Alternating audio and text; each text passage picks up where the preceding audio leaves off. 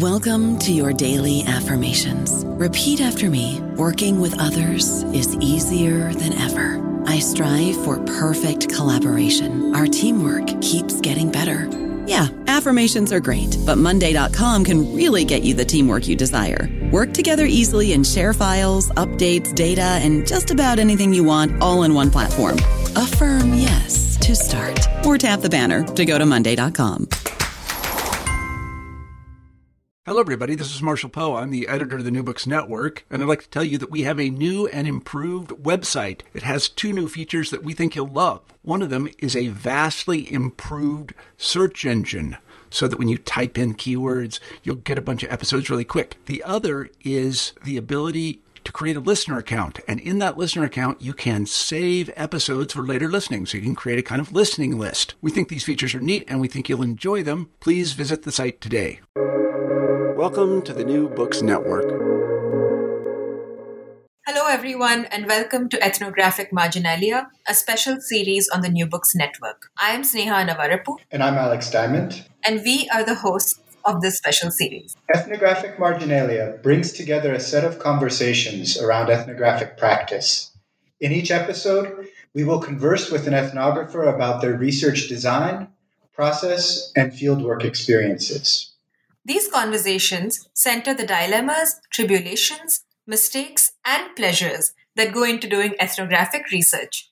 We hope to use the conversations that transpire on this podcast as an opportunity to build community amongst ethnographers in various disciplines. Towards this end, we also have a website where we publish field notes, ethnographic essays, photo essays, and methodological reflections. Please visit our website, Ethnographic Marginalia, at www.ethnomarginalia.com to know more about how you can publish with us. We look forward to hearing from you. Before we proceed with this episode, we'd also like to thank our sponsors the Ethnography Incubator at the University of Chicago and the Lozano Long Institute of Latin American Studies at the University of Texas at Austin. And so we begin. Hello, everyone, and welcome to Ethnographic Marginalia. Today, we are thrilled to have Dr. Mari Carmen Hernandez as our guest. Mari Carmen is Assistant Professor of Sociology at the University of New Mexico. Her research, which has been published in Sociological Perspectives and Social Problems, among others, deals with environmental justice and environmental racism in Latin America and U.S. immigrant and minority communities, examining how everyday experience and understandings of contamination contribute to the socio-political production of environmental inequality. Mari Carmen, welcome to the show. Uh, we are thrilled to have you here talking with us today. Thank you very much for the invitation, Alex. I'm really happy to be here with you guys. Yeah. Um, and, you know, so to start us off, we were hoping that you could tell us a little bit about how you became a sociologist and what drew you to ethnography in particular. Uh, sure so it was it's a little bit of a roundabout way that I became a sociologist. Uh, I my bachelor's is in anthropology, which really answers the methodological question. I think that I was very excited about ethnography when I was doing my undergraduate degree. Um, because of mentorship issues and programs available and things like that, I did a master's that was more geared toward geography, human geography. And as I was applying to graduate programs, um, I pretty much had an idea that I wanted to do ethnography, whether that was within the discipline of anthropology, geography, or sociology, all possibilities. Um, mm-hmm. I was definitely much more inclined toward geography, but because I, it was really, um, shout out to my mentor, I suppose. So I, I met Javier and I just really liked the idea of working with him. And he was a sociologist. So that's pretty much why I ended up in a sociology program because I was really betting on working with him on issues of environmental injustice in Latin America's. Um, yeah, uh, an issue that was not as explored within sociology. So that mm-hmm. was pretty much how I made it there. And ethnography, that, that was the other reason. So uh, there was the ethnography lab that Javier Auyero was kind of running at the University of Texas. And so I thought that there was this opportunity to work with uh, him on these environmental issues in Latin America, but then also to be part of the ethnography lab, which would really gear me to doing work within that methodology. Mm-hmm. So yeah, that's speaking... great. And I'm sure Alex will also um, identify with this uh, pull towards Javier and the ethnography lab for sure. Right. That's that's actually how, how we met, and probably why um, why we're having this conversation right now. Um, yeah. So, Mari, Mari Carmen, speaking of uh, that research that, that you mentioned, um, environmental issues uh, in Latin America, uh, you did dissertation research in Esmeraldas, Ecuador, right? Um, how, how did you end up there? Yeah, I, I did. So, all of my dissertation research and my current project is based in the coastal city of Esmeraldas, Ecuador. And really, I mean, it goes back to the same thing. So, when I was starting my graduate program, uh, Javier, my advisor at the time, had a project where uh, he was, l- along with a group of researchers, uh, graduate students, at different contaminated places in areas of Latin America. So, kind of comparing across countries, and it included Peru, uh, Argentina, and Ecuador. And so, he needed a graduate assistant to do work in Ecuador. I had never been there. M- most of my research uh, at the time had been in the US Mexico border area. Um, and Houston, Texas. And so I wanted to go to Latin America and do research there. My main idea was to go directly to Mexico, which is where I'm from.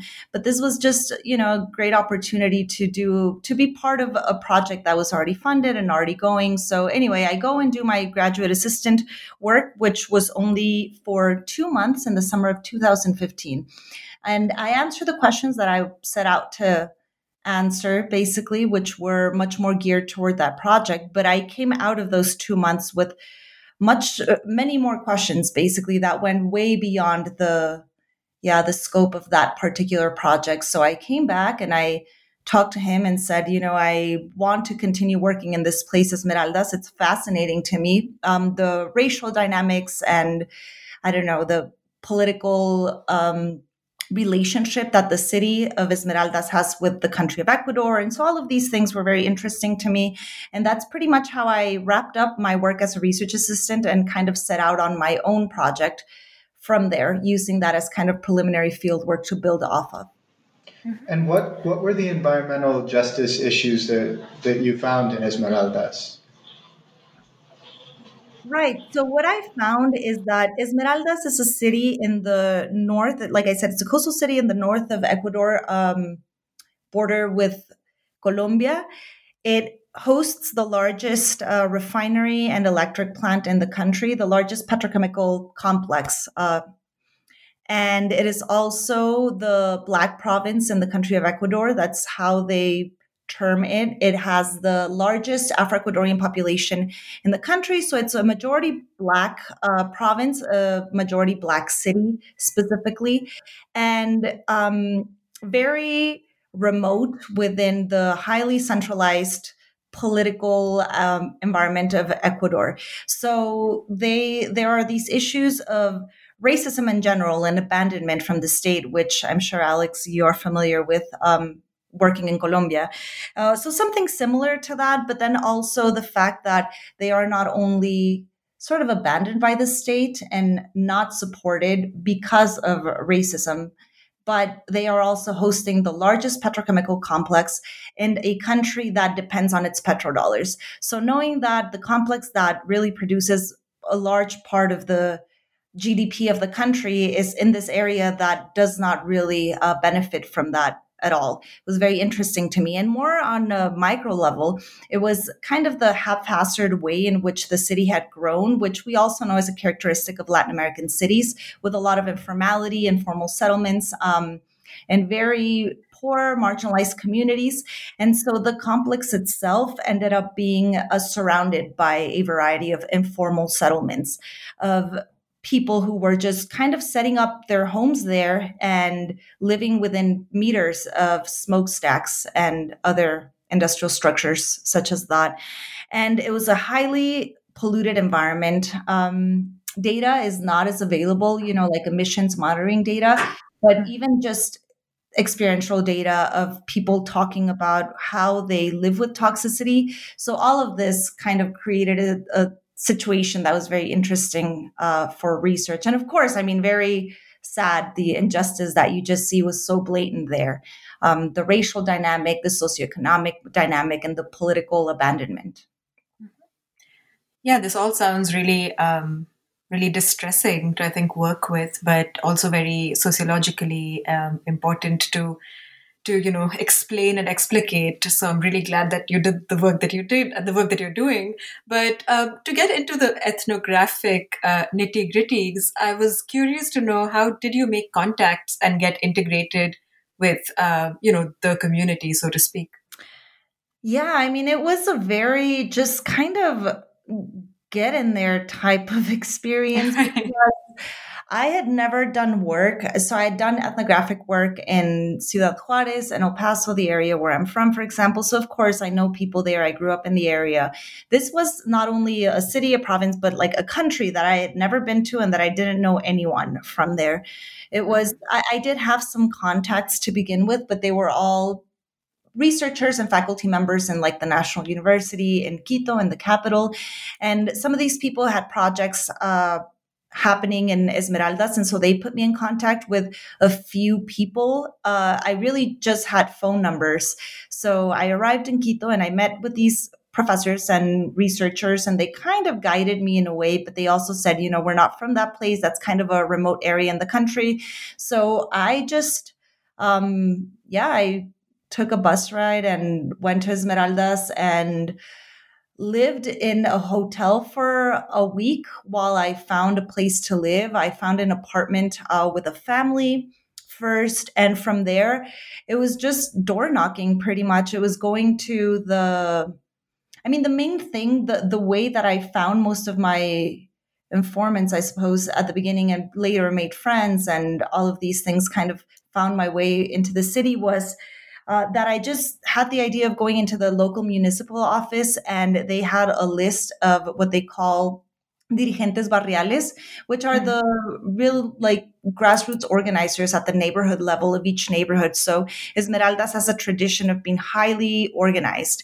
Every single neighborhood has a, an elected president and a vice president and all of these things, a directiva that they call it. So anyway, this office um, had a list of the directivas and their phone numbers. So I just called up one by one. Of course, some wouldn't talk to me, others did. I ended up visiting over 40 neighborhoods, I would say, in the area, in the southern part of the city, which is the area where the complex is located, and just meeting mm-hmm. people um, every day, meeting different people, introducing myself and asking them just very general questions. And so my first that, that summer of preliminary research, my idea was to map out the city and understand pretty much who's who and what neighborhoods are where and what are which are the most exposed, which are the poorest, which are the ones that have the most problems. So mm-hmm. I really just did that every day, visiting different neighborhoods and meeting different people. And, you know, as it happens when you're doing ethnography, some people were much more open to talking to me, others were less. And that kind of guided um, the networks of contacts that I made. And ultimately, I chose the one neighborhood that I focused on, and that was based on proximity because it was the closest to the complex, the most contaminated, and also the poorest. And mm-hmm. I met their president and she was pretty open to talking to me and showing me around. So, yeah, that's pretty much how I met people. That's really interesting. Thank you for sharing that. It, will be of great use to people who are starting research or, you know, wondering what fieldwork really looks like. Yeah. yeah. Oh, go ahead, Alex. I was just going to say it strikes me as really similar to being uh, here in, in rural Colombia and uh, it's sort of the same thing. There's the community organizations with a, which are juntas de acción comunal, community action boards, and they all have a president and a vice president. And these are people who are community leaders and, and are usually very interested in talking about the community. Um, so that was, I think, a really smart strategy that you had. Uh, I didn't do that. Um, maybe I should have asked you for advice. yeah, I mean, I think that um, neighborhoods and places like these that are poorer, more informal, less access to resources, to formal employment, tend to be really highly organized. That was my experience in Ecuador. And I've also seen it in Mexico. And it's pretty much because people kind of keep each other safe, right? And help each other in time of need because of a lack of mm-hmm. resources. And so these key actors actresses, I should say, because I mean, I think we're going to talk about gender later, but so many right. of these people are women, um, local organizers. And so they're really just key to getting to know the place, as Alex probably also has experienced eh, much more acutely than I probably. Um, some of these areas are not very safe, especially for me. I mean, a, a woman by myself. And so mm-hmm. just meeting key uh, women leaders in the community was really, really important to also keeping fieldwork safe. Yeah, I mean, since we've started talking about this, I might as well ask you the question I was going to ask you a bit later, but I would love to hear you uh, talk about how gender shaped your fieldwork and what were the limitations but also possibilities as you just outlined briefly uh, that being in a v- woman in, a, in the field offered to you yeah um, the field i probably anywhere but in these places in latin america is an incredibly gendered space um, mm-hmm. very very gendered and so the way i have thought about it really is more like there were some limitations and there were other you know like benefits of the fact that i was a woman in the field and i, I think it comes down to the research that you ultimately do and for example so i have an, a friend in esmeraldas an anthropologist who did his dissertation fieldwork there a few years before i arrived but we've become good friends and collaborators and he did most of his work with um, oil workers. So, mm-hmm. refinery mm-hmm. workers and engineers within the complex, an extremely male space. Uh, I would say pretty chauvinist, honestly. I mean, it's mm-hmm. just not a space that is very easily um, navigated by a woman unless you're willing to put up with a lot of things that I wouldn't like to have to put up right. with. So, anyway, I think that his study ended up being very much about toxicity in oil workers, and mine um, also because of my interest i was really much more interested in at the neighborhood level and the way people outside of that marginalized communities were experiencing it but mm-hmm. it was good to find out as soon as i arrived that a lot of these women a lot of these organizers at the neighborhood level are women and so the esmeraldeña woman in general, right? So the idea of women in Esmeraldas is very empowered. They are very, you know, they fight for their rights. They're political activists. They have a history of being political activists. And so kind of following the trail of women was very, uh, comforting for me because I knew it was going to be safer, but also it was the data that I wanted at the grassroots organizing level. And it was these women who were doing it. So it allowed me the space to enter women's spaces, not formal women's spaces. Like, you know, it's not um, that structured where there's spaces that only women can enter. But there are definitely spaces that are much more women oriented and like women centered. And so I, for example, lived in um, yeah, since the second time I went there, I made one very good friend who was the president of one of the neighborhoods that where I was studying, and she is a single mother with two daughters who were exactly my age. Uh, so it was a household of three women, and I just fit right in. It was perfect, you know. I just kind of mm-hmm. arrived, and we became kind of this like uh, small group of working uh, women because I was helping them with their organizing and they were all very involved in their community. And a lot of this was through the, for example, their group was the Madres del Barrio, so the mothers of the neighborhood. And it's very gendered in that way. So that was what gave me access into like, uh, children's health issues, for example, lots of respiratory health issues because of the toxicity. So women mm-hmm. are the ones who go to the hospital and take their kids and they know what their issues are and they talk to the doctors a lot more than men in that area, right? Because of the division of labor, the very traditional yeah. kind of thing that they do. So yeah, that that was pretty much how what, what the limitations were, I suppose. If I would have wanted to do a different study, I would have had a lot more trouble with access, I think. Um, mm-hmm. Yeah, or yeah, like I said, or having to deal with things that I really didn't want to. Yeah, no, that's really beautifully summed up, and um, it's very, very interesting. I can't wait to read more of what comes out of these sorts of reflections on gender and fieldwork. Thank you.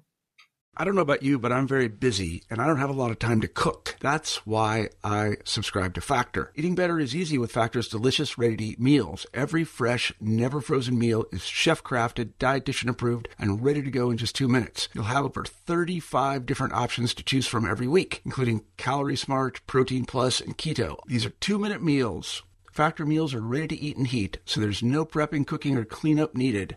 They're flexible for your schedule. Get as much or as little as you need by choosing your meals every week. Factor is the perfect solution if you're looking for fast, premium options with no cooking required. Sign up and save. We've done the math, and this is important. Factor is less expensive than takeout, and every meal is dietitian approved to be nutritious and delicious. Head to factormeals.com slash NBN50 and use code NBN50 to get 50% off. That's code NBN50 at factormeals.com slash NBN50 to get 50% off.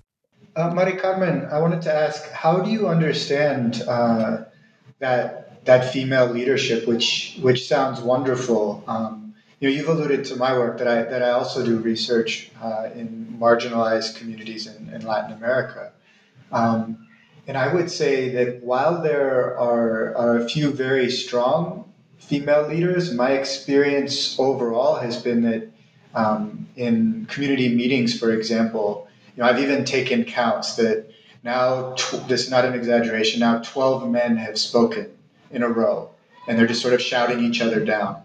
Um, and then, notwithstanding some, some very strong female leaders, the overall tenor of leadership and political leadership is that it's a, a masculine space in, in ways that are not at all um, positive.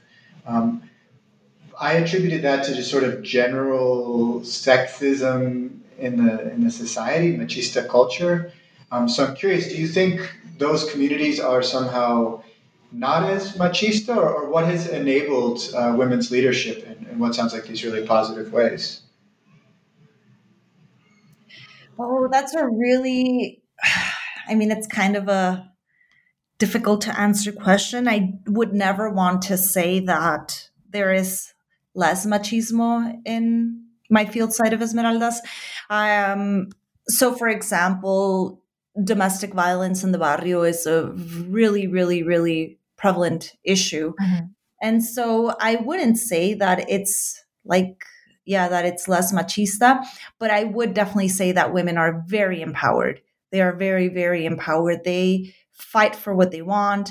Um, another important note is that this particular neighborhood or neighborhoods too in which I worked, because they're very poor and marginalized, they also tend to have a high rate of uh, single mothers or female headed households in general. And so I think power in numbers, I mean, there are just so many women in there who are the head of household. That's one thing. And then the other thing too is that this is, I'm really just thinking about this. I'm not quite sure if this is the case, but for example, some of the things that these people are organizing around are not as I don't I don't know if I should say dire or violent. Violent for sure than what people that you work with are dealing with, Alex. And so what I mean by that is that they're organizing, for example, currently they're organizing to try to obtain their land titles. So they've been living on land that they have a permission to live on. The local government gave them permission, but they don't own it. And so, in order to be able to pass it on to their children, they worry that they won't be able to do that unless they hold their legal ownership of the land, right? And so, anyway, a lot of the of the meetings that they had in 2018 and 19 when I was last there was about legalizing their ownership of the land, which in a way a lot more women showed up to these meetings than men and the division of labor in the household is sometimes in these areas like the man goes out and he works very physically for hours all day, whether fishing or construction or that sort of thing. And the woman is much more in charge of the administration of the household. And so I think a lot of these meetings are thought of as being within the realm of administration of the household, whether that is to get better services or to get transportation or to get, um, you know, better electricity uh, service to the area. So all of this is thought to be kind of women's work. Also, for example, um, they do they have had a few meetings with the refinery about the toxicity that they are exposed to. So again. Thought of as women's issues because it impacts health and especially children's health. And so I think that that may be one of the reasons. Although, like I said, I'm, I'm not quite sure if this is the, the main reason. That's, that's fascinating. And it's, a little counter to what I would expect, but no, that's a, that's a really interesting uh, insight of how I guess politics gets conceived of in, in feminine terms. Um, wanted to ask if there was any incident that you could identify during like early field work um, that you wanted to tell us about that was really transformative in terms of the the future direction of your research um, and your dissertation uh, like a, a kind of aha moment. Right. So I think I this aha moment i think i i realized it was that um, in hindsight only not when it was happening and i think it actually i had a few moments when this sort of thing happened to me so i think that it was when i write about the context of the area that I'm studying. So, of course, you say it's informal, it's marginalized, it's racialized, it's poor. Um, age media uh, average age of first pregnancy for young girls who are born in the neighborhood is between 13 and 14 so anyway lots of issues right lots of social issues that make the place sound pretty sad or scary or something like that, like uh, undesirable. Also, the neighborhood has a really bad rep in the city. So whenever people joke about like, oh, if you want to get robbed, you go to this place, they mention this particular neighborhood, right? So anyway, everything is set up for it to sound like a terrible place. And so when I went the first time, like I told you, I came back and I said, I want to go back there. And I think Javier kind of you know, he he chuckled a little and he's like, "Why why would you want to do that? Um, given that it just sounds like not such a wonderful place." And because I was considering doing um, my research in Texas, in North Texas, where there are also a lot of environmental uh, injustices around fracking, and so I was comparing the two places, and I was thinking, where do I want to go? And I just thought, you know, like I told him the minute I left, I wanted to be back there. It was just a really vibrant wonderful, happy, joyous place that doesn't really do justice. Um, what I write doesn't do justice to the way life is lived there, and so that that happened. And then I think later we're going to talk about why I had to leave um, the field early. I had to. I was evacuated, and so when those two things happened, I realized that I really wanted to go back there as opposed to be in my very comfortable apartment in Quito or in my own house in Austin, for example. I just knew that there was a pull to this neighborhood.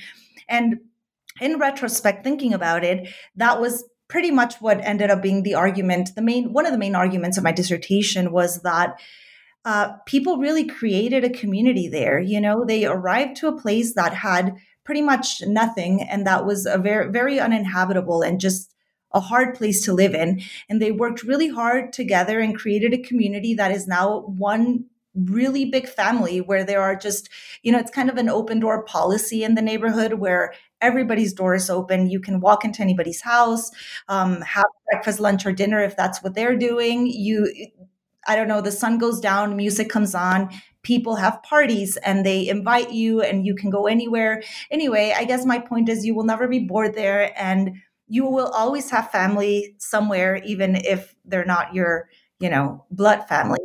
Um, so I, I think that that really was kind of the the aha moment for me, like thinking about why would they want to leave even if they know it's a toxic place given that they don't have one anywhere else to go really unless it's going to be a very dire place with no community so they'd rather stay and kind of live out this toxicity knowingly but at least they have all the other things that bring joy to their life given their you know marginalized and racialized existence there yeah I mean, I think that's really well put. There is a way in which whatever we do write tends to be selective in highlighting certain realities of uh, the experience of the everyday in our field sites. And that's very thoughtfully put. Uh, you did mention that you had to cut short your fieldwork and uh, you had to leave. So if you don't mind sharing that with us, what happened and how did it affect your project and how did you i guess think of the adjustments you had to make with the with this hasty exit that you had to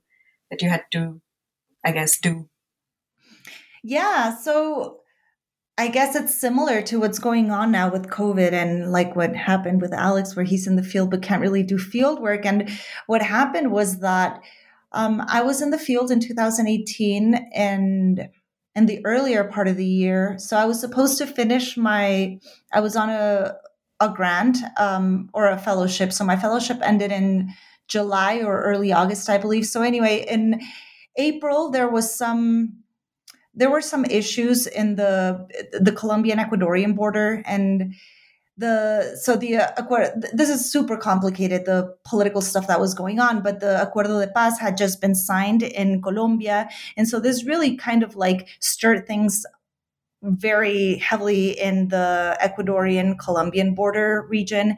And one uh, ex guerrillero group made its way into Ecuador and started, I guess, doing what they did before in Colombia, but now in Ecuador. And this was this, this all has to do with like Colombian um, guerrilla politics. But because that happened, they crossed into Esmeraldas. And what the first attack that they did, which is a very common um, guerrillero thing, Colombian guerrillero attack is a car bomb in the city of San Lorenzo, which is approximately three hours north of Esmeraldas. And right, well, I was on a Fulbright grant. So of course, Fulbright is super, super cautious about what, um, where they let their grantees go because of liability issues. And I immediately heard from them and they said, you know, we're like monitoring the situation, but it is very likely that you, that um, Esmeraldas is pretty much off our map. Like we cannot grant anybody permission to do work in person in Esmeraldas because it has now become, I don't know, I think they have a scale of safety. It's like one through four or something. And I think four is like the mo- the most unsafe. So they moved it from a two to a four.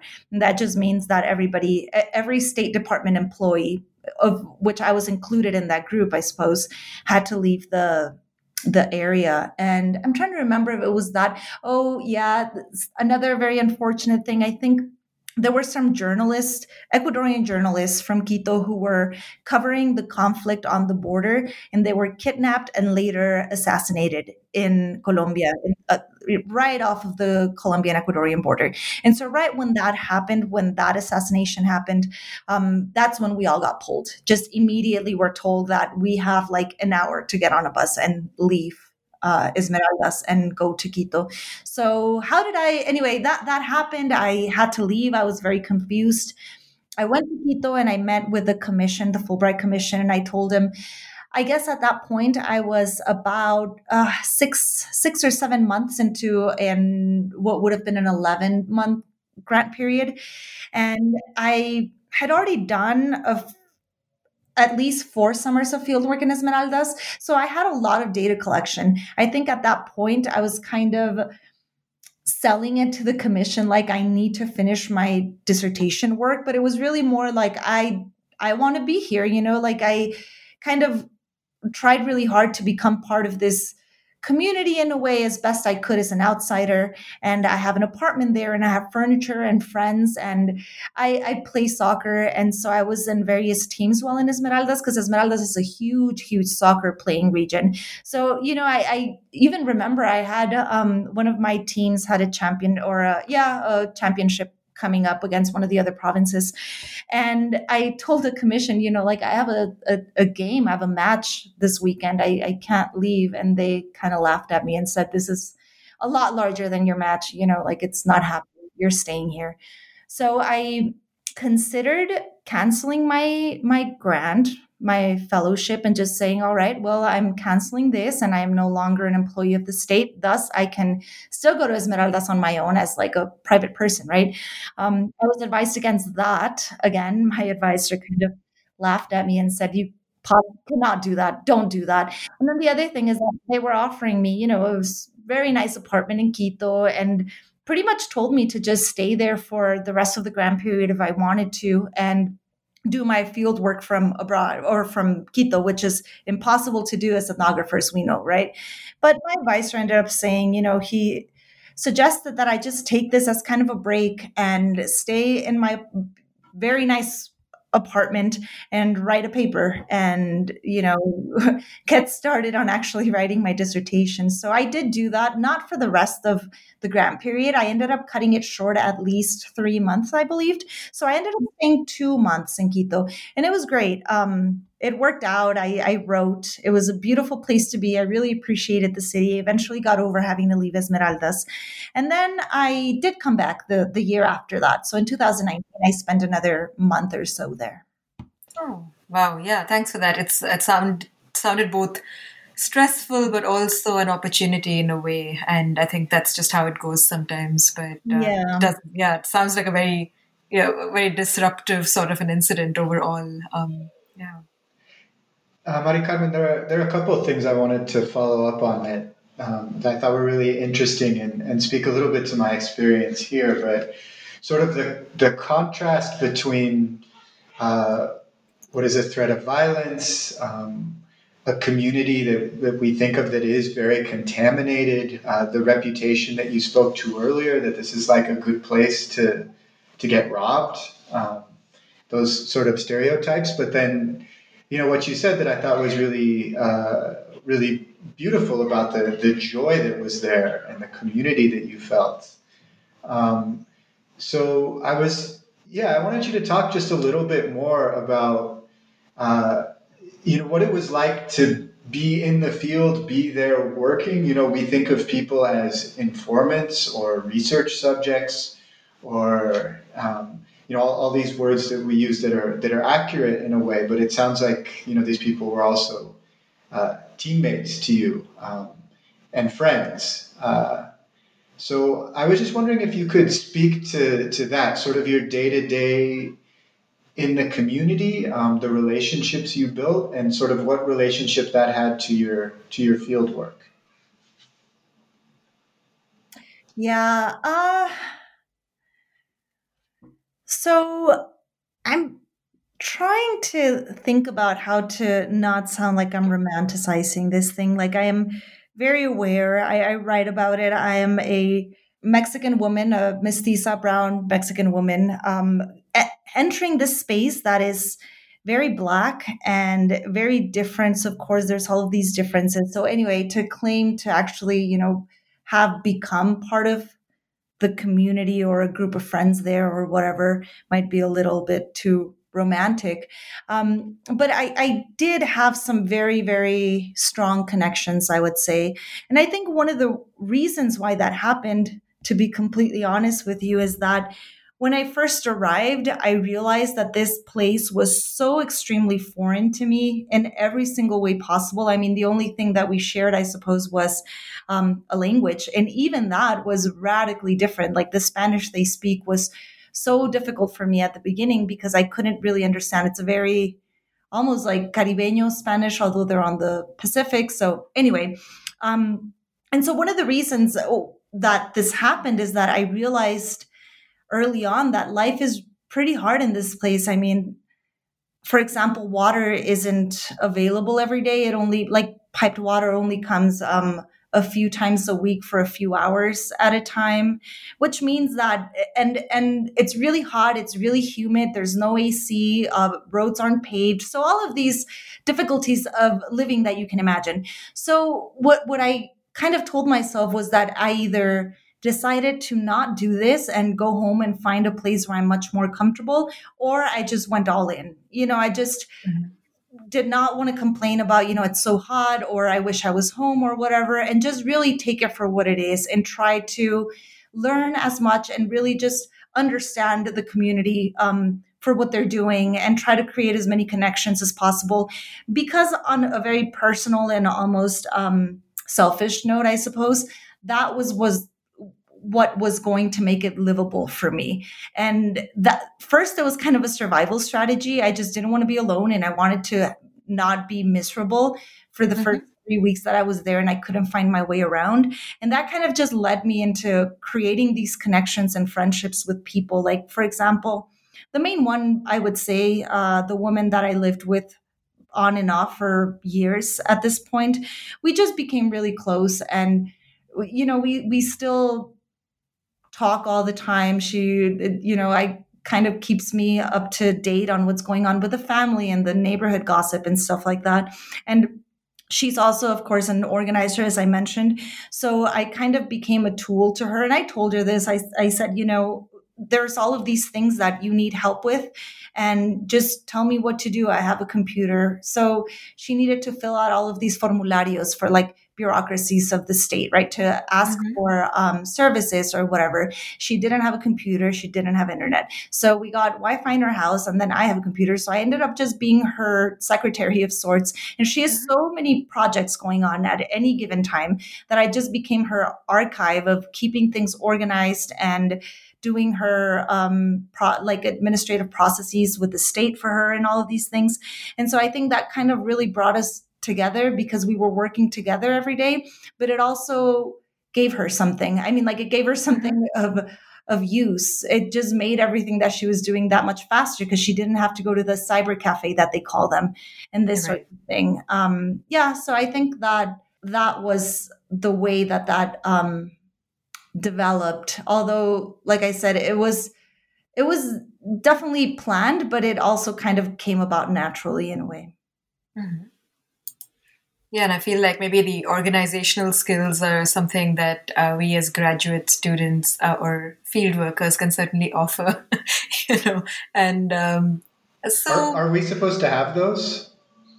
Uh, I certainly don't have them, Alex, as you know, but I hear a lot of people do have them, and that's um, that's a that's an enviable skill to have. Um, you know, on, on, a on a slightly different note. Um, I did notice that your sociological perspectives piece uses photographs very nicely, and um, I was curious to know why you started using photography as part of ethnography and what it has added to your research, and if you are thinking about visual sociology and all of all that it offers, perhaps. Yeah. Um, so, okay, one, this also kind of came about as part of the project, and I didn't completely plan it. And then when it mm-hmm. was already happening, I thought, oh my God, this is amazing. And I don't want to throw shade on our fellow ethnographers or, you know, me before working with Donna, which is what I'll tell you now. Um, but sometimes oh for the exception of alex because i've seen your pictures they're really beautiful alex and yeah. we Thank you. I think it's very kind of you. With ethnography, a lot of the time, not all ethnography, right? Like some are digital ethnographies, but a right. lot of the traditional ethnography that we do is really so conducive to um, just visually documenting the place and it makes the work so much more compelling when we do that and anyway what i was going to say is that ethnographers hardly ever do that you know sometimes there are all of these incredible possibilities of just like showing people what your field place looked like and it doesn't happen. So anyway i didn't do it before and then when i first went to esmeraldas this group of researchers included a photojournalist a professor of photojournalism at ut donna decesare is her name and she came to the field with me for about two weeks. I think i was there for a little bit over two months and she joined me for about two weeks.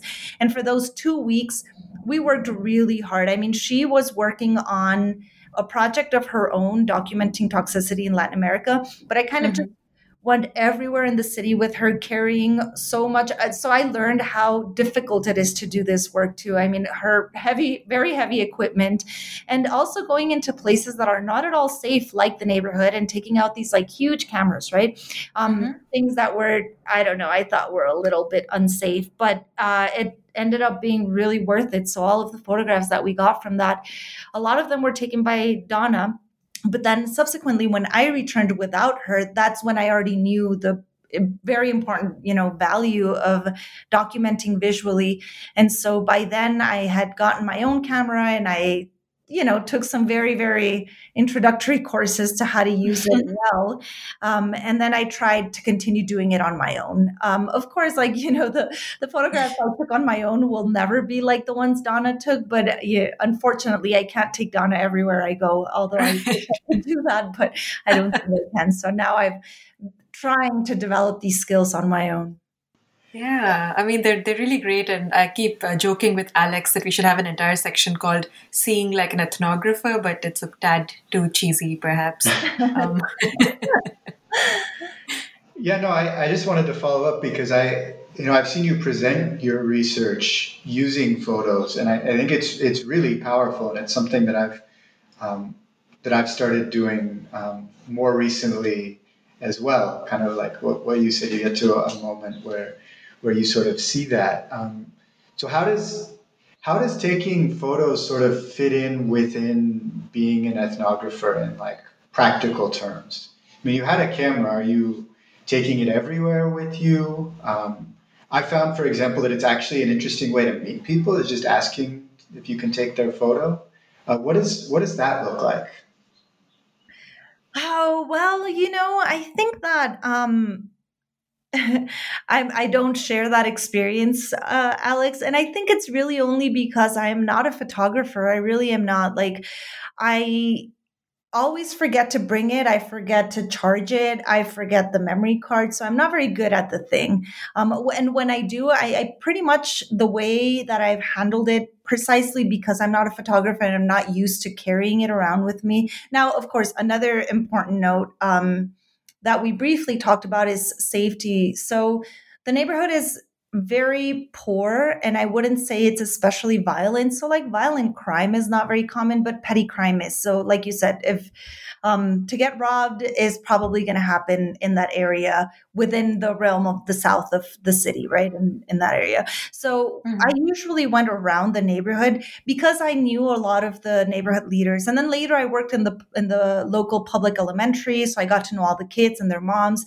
And so i was like a kind of a known figure to be walking around and I never felt unsafe. I don't think people would really think of robbing me or whatever for the most part because they knew that I was doing work there with the kids, etc. But I did not have anything in my hands. I did not bring a cell phone. I brought a recorder, but you know, recorders are small and they're also not worth a lot.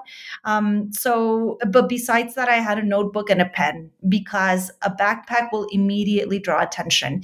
So, walking around with a camera was not a thing I wanted to do.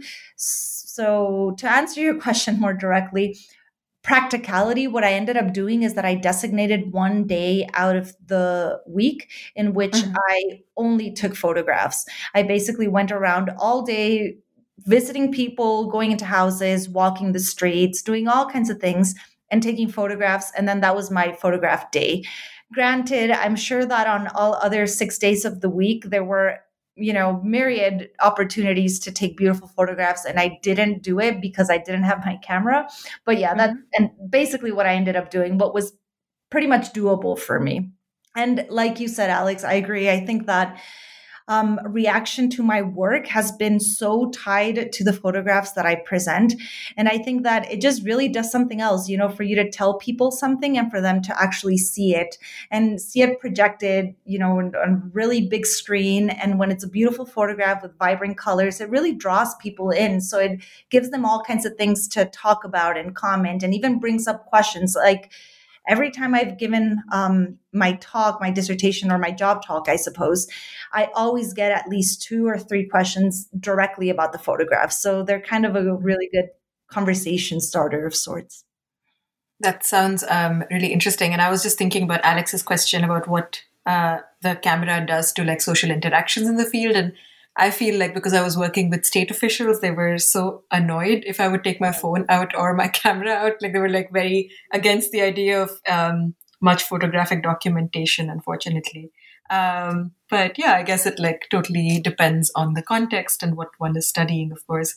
Uh, but I, I do think that this is a fantastic note uh, on which to end this absolutely vibrant and really provocative discussion that we've had with you, Marie Carmen. Thank you so much for taking time out. I know that it's a it's a weirdly busy time when we at once have not much to do and at the same time have a lot to do. So I really appreciate it. Thanks for coming on this call. Yeah, yeah absolutely. Thank you so much for having me. Oh, go ahead, Alex. No, I was just going to say thank you. This this has been fascinating, and you know, I've I've heard you talk about your research a little bit for for a few years now, but it, it was just really interesting to hear some of the the nuts and bolts, um, and and yeah, some of the amazing experiences that you've had. So we really appreciate you taking the time to to come talk with us. Yeah, thank you both so much. It was great to meet you, Sneha, and great to talk to you, Alex. Thank you for having yeah. me. Um, well, take care and stay safe. Thank you. You too.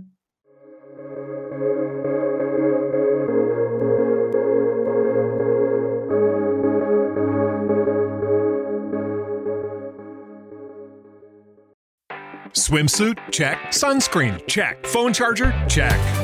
Don't forget to pack the 5 Hour Energy. It fits great in a pocket or carry on, and the alert feeling will help you arrive ready for anything. Now get 20% off when you use code 5HE Travel at 5hourenergy.com. Expires April 30th. One time use only, not valid with other discounts. Remember, visit 5hourenergy.com and use code 5HE Travel to save 20%.